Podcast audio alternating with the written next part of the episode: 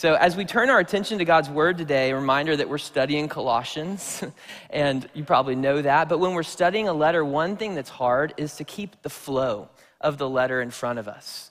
You know, so what, what can happen is we can hear a message one week, and then the next week it's two new verses, and we kind of lose where we were and how it's building and how the letter is all connected. And so, uh, just for a moment, I want to remind us where we've been. If you go back to the beginning of Colossians 1, Paul has given us or given the Colossians a greeting, sort of a typical letter greeting from Paul, and then he's given thanks and prayed for them. He's told them about the preeminence of Christ, that amazing section starting around chapter 1, verse 15. And then he's told them about his sufferings. He shared some of his story and how he suffered for Christ.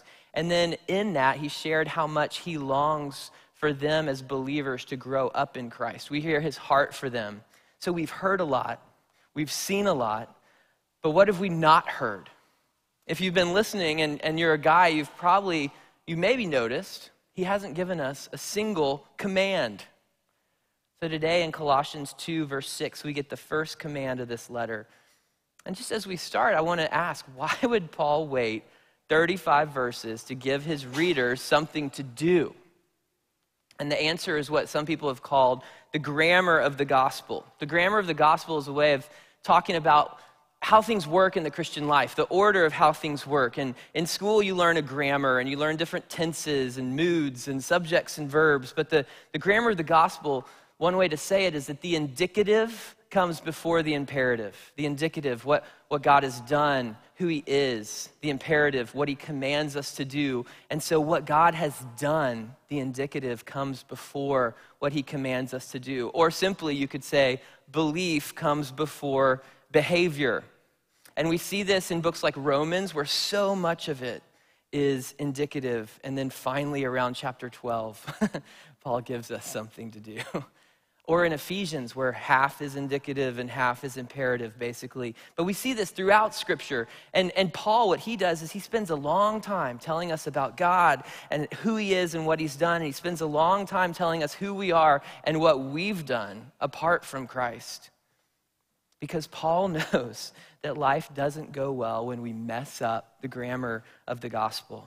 So, as men, we're so often doers we want to be productive. And Paul is basically telling us, and even in the structure of his letter, men, you can't do anything to please God until you understand what he has done for you first. So, brothers, I know it's early, but do we believe the gospel of Jesus Christ this morning? Have we received Jesus? He wants us today, uh, he wants to teach us today how to live in him. But it always starts with how he lived and died and rose again for us. So, our passage today is in Colossians 2. You have it on the handout. It's only two verses, and we're still waking up, so I'm actually going to read it twice.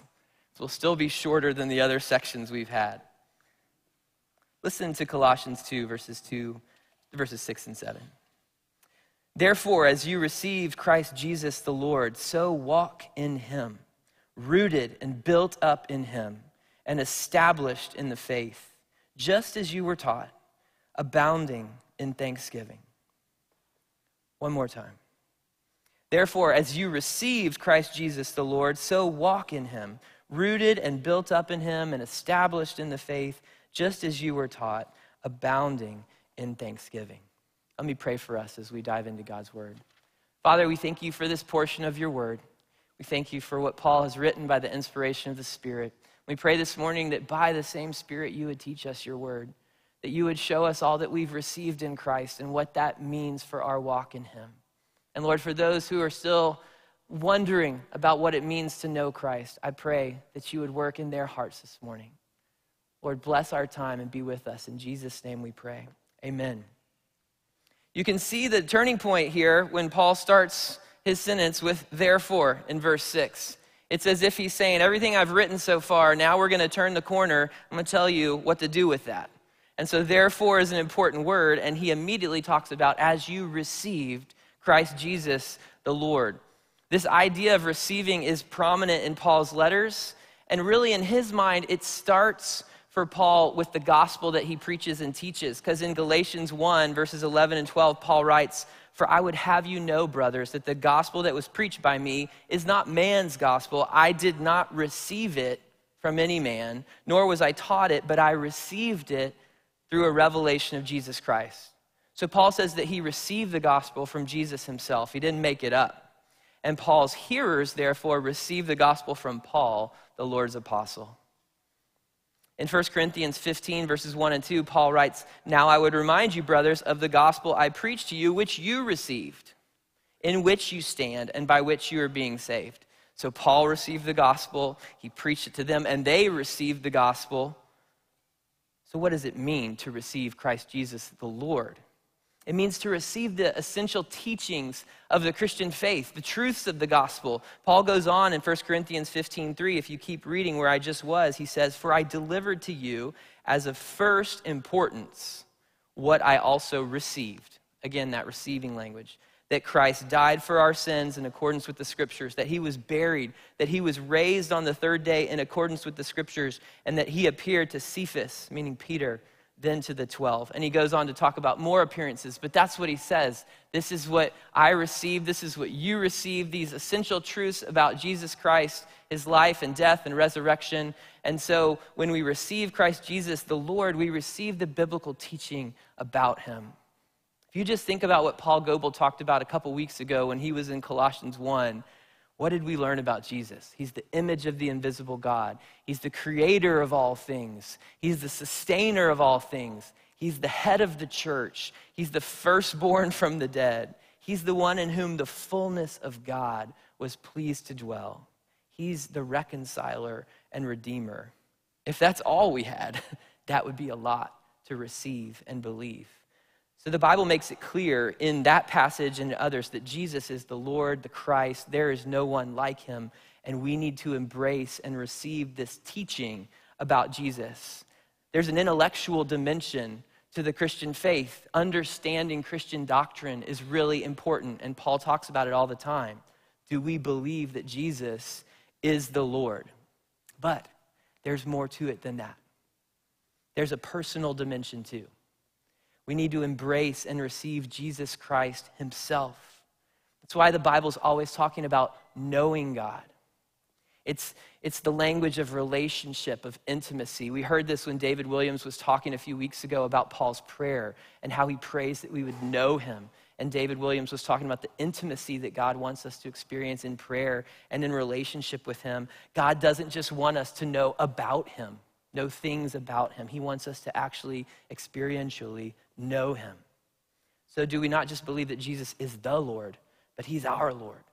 He's my Lord. Do we have a personal relationship with him? Are we united with him by faith? And that's what he offers us, even today. And when Paul says Christ Jesus the Lord, Lord is a very significant word. It's not a throwaway word.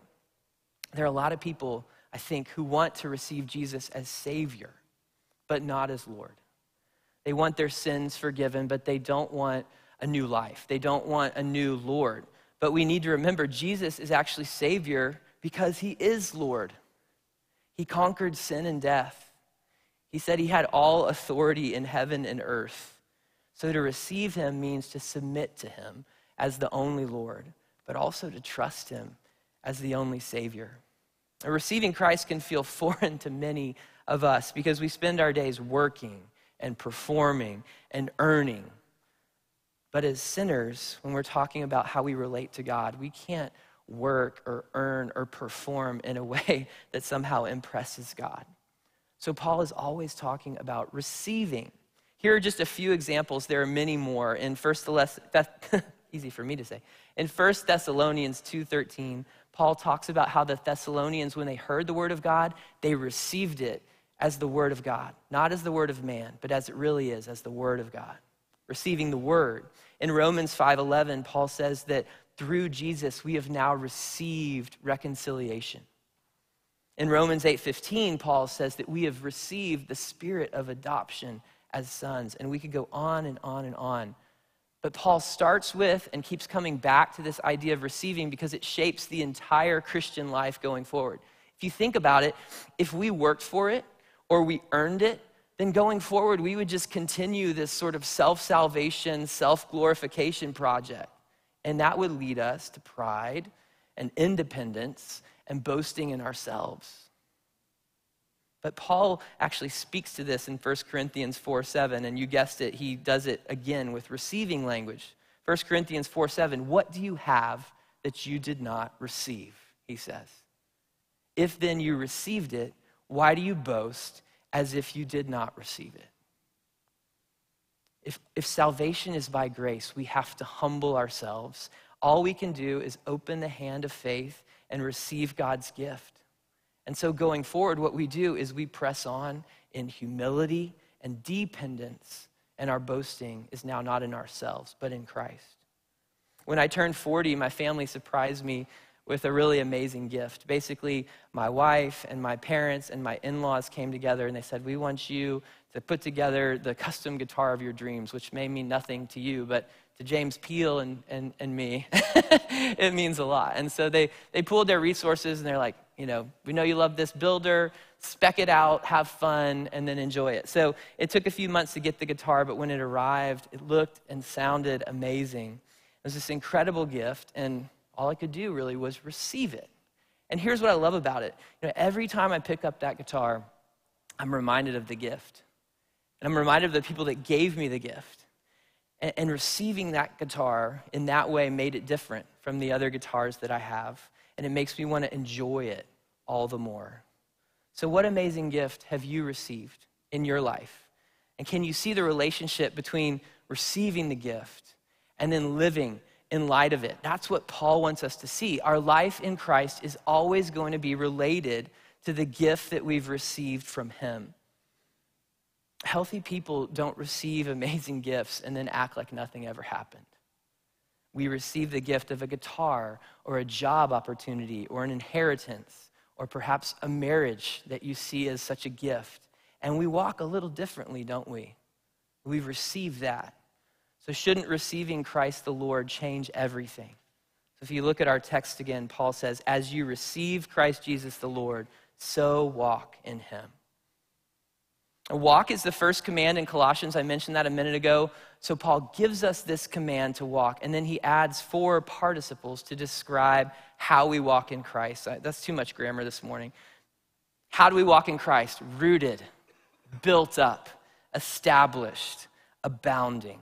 We'll look at each of these in a moment, but first I want to address something. So, like I said, you've been waiting 35 verses for Paul to tell you what to do. So, my question is you've waited this long. How do you feel when he just says, all this amazing stuff, and now walk. Jesus is the image of the invisible God, the firstborn of all creation, the fullness of God. Okay, Paul, that's exciting. What should we do? Walk. You know, you were, you were living in hostility to God, you were alienated, you were doing evil deeds, and now He's reconciled you. Okay, Paul, that's amazing. So what should I do? Walk. and you're like, walk. I want to run, you know, I want to take the hill. Like, give me something. And if you want to run, there are verses in the New Testament that will encourage you to run, and that's valid. But Paul doesn't want us to miss the glory of walking in Christ. So, why is walking a fitting description of life in Christ? Just think about walking for a minute. Walking is something we learn to do as a baby or a toddler, and we do it for the rest of our lives. We walk every day all day. We wake up in the morning, we pull our feet out of bed, we put our feet on the ground, and we start walking. And we walk around all day. And then we walk to our bed and we hop in and we go to sleep. Charles Spurgeon wrote this devotional one time based on this verse, and what he does is basically just highlight the implication of this metaphor for the Christian. So I'll give you a few of the words he uses. He says, Walking implies action. The Christian life is an active life. Jesus calls us to follow him, and that means we should live and act as he would. You imagine being filled with the Spirit of Christ. What kind of activity should that inspire? Walking also implies progress. The Christian life is this life of growing in conformity to Jesus Christ. We do not stand still. We're transformed by his grace from glory to glory, Paul says in another place. So there is a destination. And we're always moving toward Him, you might say. We're moving with hymn too. But this side of heaven, we never arrive.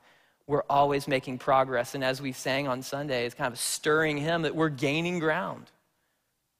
Walking implies progress. Walking also implies continuation or this continual motion. We're not just walking during this Bible study, we're not just walking on Sunday morning. We're called to walk in Him all day, every day. We can't walk with Jesus a few minutes a day or a few hours a week and then walk in the ways of the world the rest of the time. That's not going to work well. So, walking is a continual abiding in Christ. And then, walking, Spurgeon says, implies habit. So, of course, we stumble, we trip, we fall, we sin, we repent. But the Lord wants our walk to become a habit in the best kind of way. I didn't think about the steps I took to get here this morning. Just happened. It's like almost involuntary, partially because I was asleep. But by habit, we know how to walk around. And by the grace of God, He wants to form us so it's our habit to walk with Jesus. Not to glorify and enjoy Him some of the time and then forget Him the rest of the time or most of the time, but more and more to live in the constant awareness of his presence. That's why Paul prayed in Colossians 1:10 that we would as he says walk in a manner worthy of the Lord, fully pleasing to him, bearing fruit in every good work and increasing in the knowledge of God. Our walk is active and progressive and continual and habitual. So Spurgeon sums it up and he says, If we've received Christ himself in our inmost hearts, our new life will manifest its intimate acquaintance with Him by a walk of faith in Him.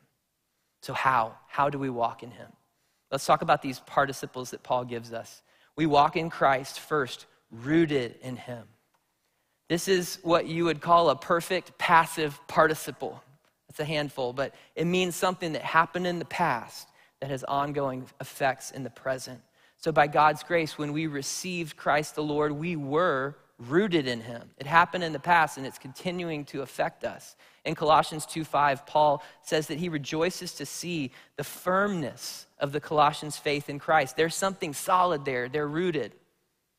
Francis Schaeffer said that the individual Christian salvation is rooted in two space time historic points. The first is the finished work of Jesus on the cross of Calvary. And the second is the point of time when, by the grace of God, the individual accepted Jesus Christ as Savior. So, in the deepest sense, we're rooted in Christ.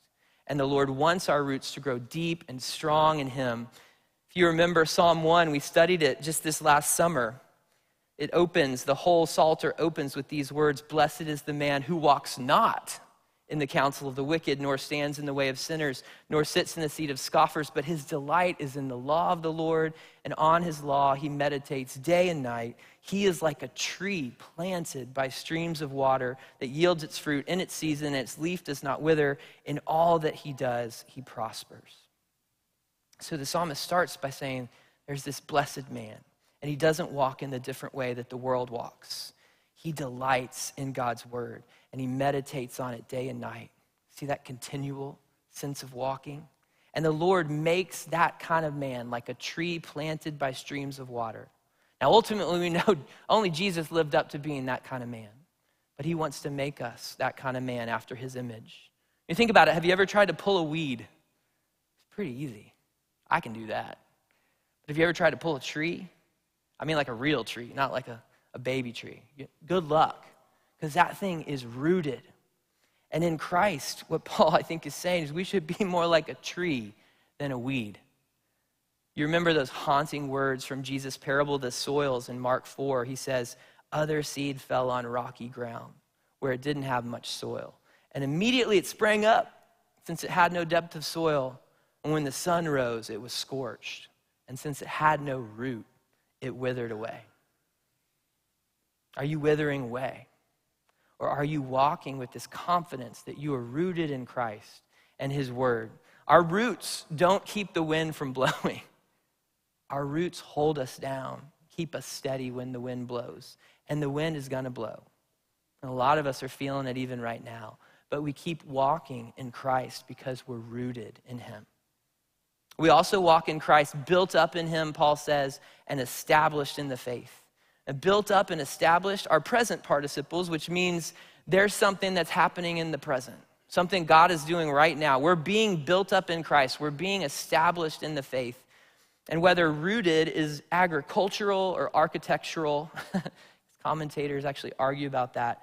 There's a progression either way from being rooted to being built up and established. You think about it the roots of a tree go, go deep so that the, the trunk and the branches can grow high, and the piers of a foundation go deep so that the building can rise high.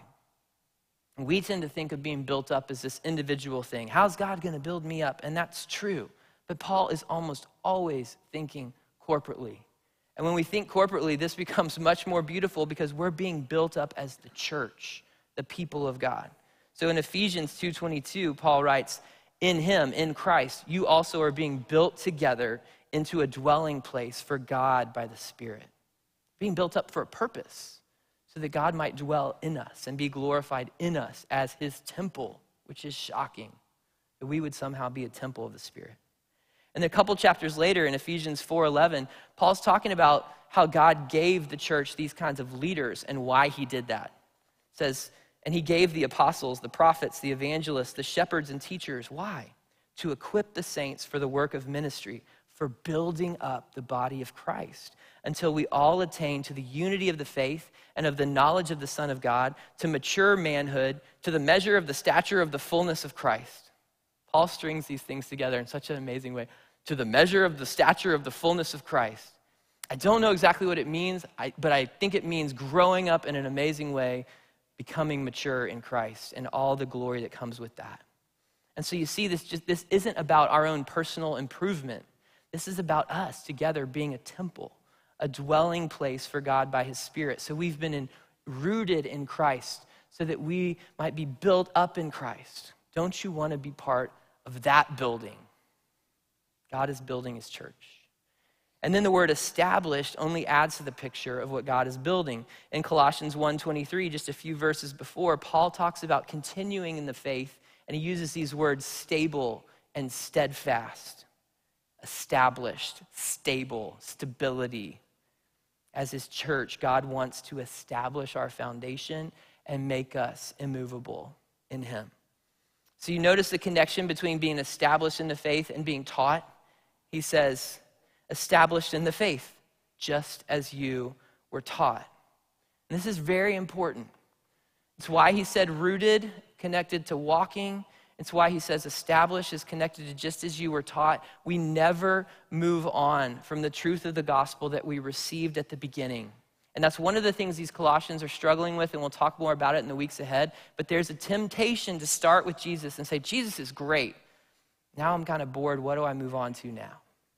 but we never move on from the foundation of Christ. And so we only go deeper into a transforming knowledge of it.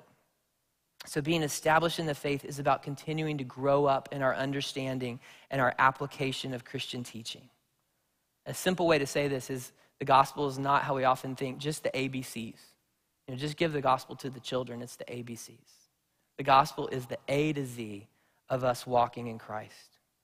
We never move on from the gospel. So we're wise to ask ourselves when it comes to being established and growing up just as we were taught. This comes from 2 Peter 3:18 where Peter says, "Grow in the grace and knowledge of our Lord and Savior Jesus Christ. In this season of my life, how am I striving to grow in the grace and knowledge of our Lord and Savior Jesus Christ?" And that's not legalism. That's responding to God's grace and saying, "I want to go deeper, Lord. I need to understand how I'm rooted. I want to be built up. I want to be established.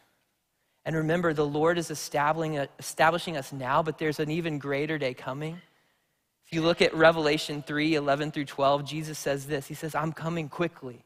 Hold fast what you have so that no one will take your crown. He who overcomes, I will make him a pillar in the temple of my God. Never shall he go out of it, and I will write on him the name of my God. There are these places in Revelation where like, I'm not even sure what that means, but I know that's amazing, and I want that.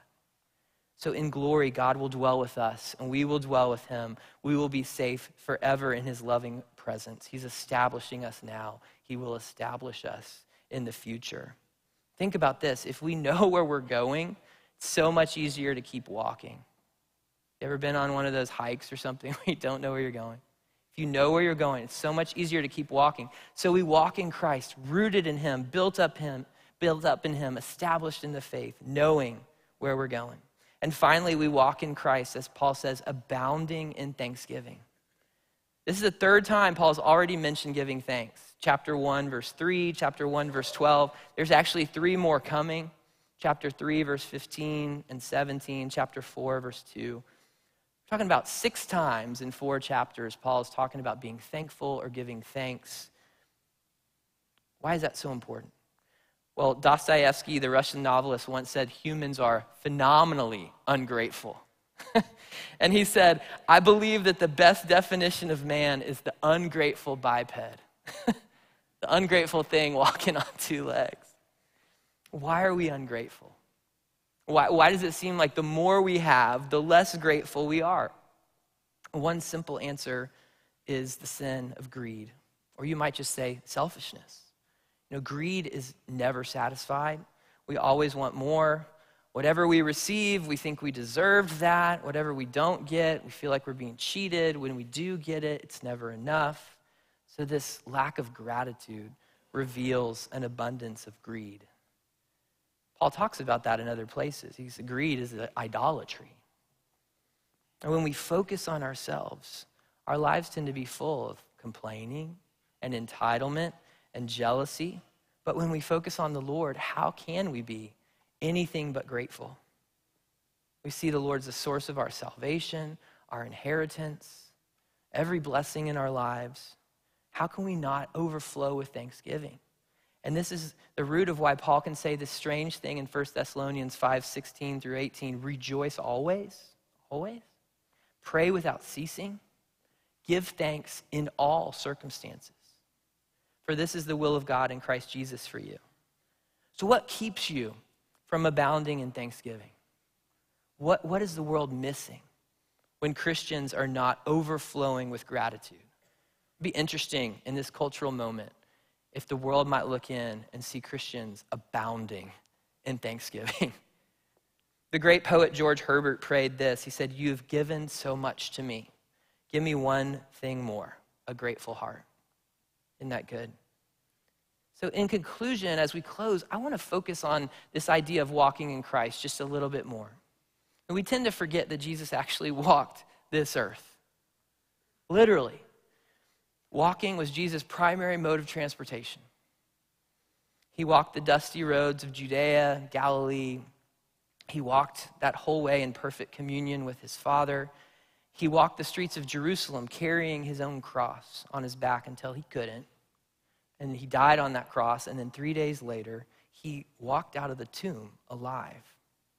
And we believe that one day he'll return and he'll walk among us among his people again in a new heaven and a new earth. To walk in Christ is to follow in his footsteps, it's to walk with him. To walk in Christ is to live like he would if he were walking in our shoes. And in a sense, he is because he's in us by his Spirit. Dallas Willard once wrote this. He said, When Jesus walked among humankind, there was a certain simplicity to being his disciple. Primarily, it meant to go with him in an attitude of study, obedience, and imitation. And then he says, There were no correspondence courses. I just love that line. Couldn't follow Jesus uh, from a distance. In those days, you had to go with him, and people followed him around. Now, it's not the same since Jesus ascended to heaven. It actually feels worse, right? Because he can't walk in here and I'll walk, follow him out of the church. But you know what? Jesus actually said that it would be better if he went away, which is shocking. By his Spirit, filled with his Spirit, he thought that that would be better than him being physically present. So, by his Spirit, there's still a simplicity to being his disciple. It means to go with him, as Willard said, in an attitude of study, obedience, and imitation, in a relationship with him. And there are no correspondence courses. Brothers, we have the staggering privilege of walking in and with and through Christ. We should walk more closely with Jesus than we walk with the stock market. We should walk more closely with Jesus than we do with the world of real estate or medicine or law or education or whatever. We should walk more closely with Jesus than we walk with our favorite sports team or our favorite hobby or our favorite place in the world. Because there's no one like Jesus. There's no walk like walking with Jesus. And I don't say any of those things to make you feel guilty. Actually, say that hoping that God will awaken you to the life that is really life, to walking in Christ. And when you hear that Jesus wants to walk with you, how will you respond? Let's pray, and then in a moment we'll go to our, our tables all around the church. Let's pray together. Father, we pray this morning that you might help us to be abounding in thanksgiving because of who Jesus is and what he's done for us. That we would see what we've received, that we would see that we've been rooted, that we are being built up and established. Lord, help us to see the joy of walking with you. Lord, show us where we're walking in a different kind of way.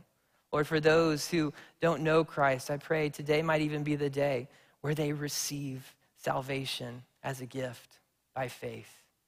Lord, thank you for these brothers. I pray that you would bless them, bless their discussions, and be with, be with us this week as we seek, seek to walk in you. In Jesus' name we pray. Amen. Thanks, brothers. Have a wonderful morning.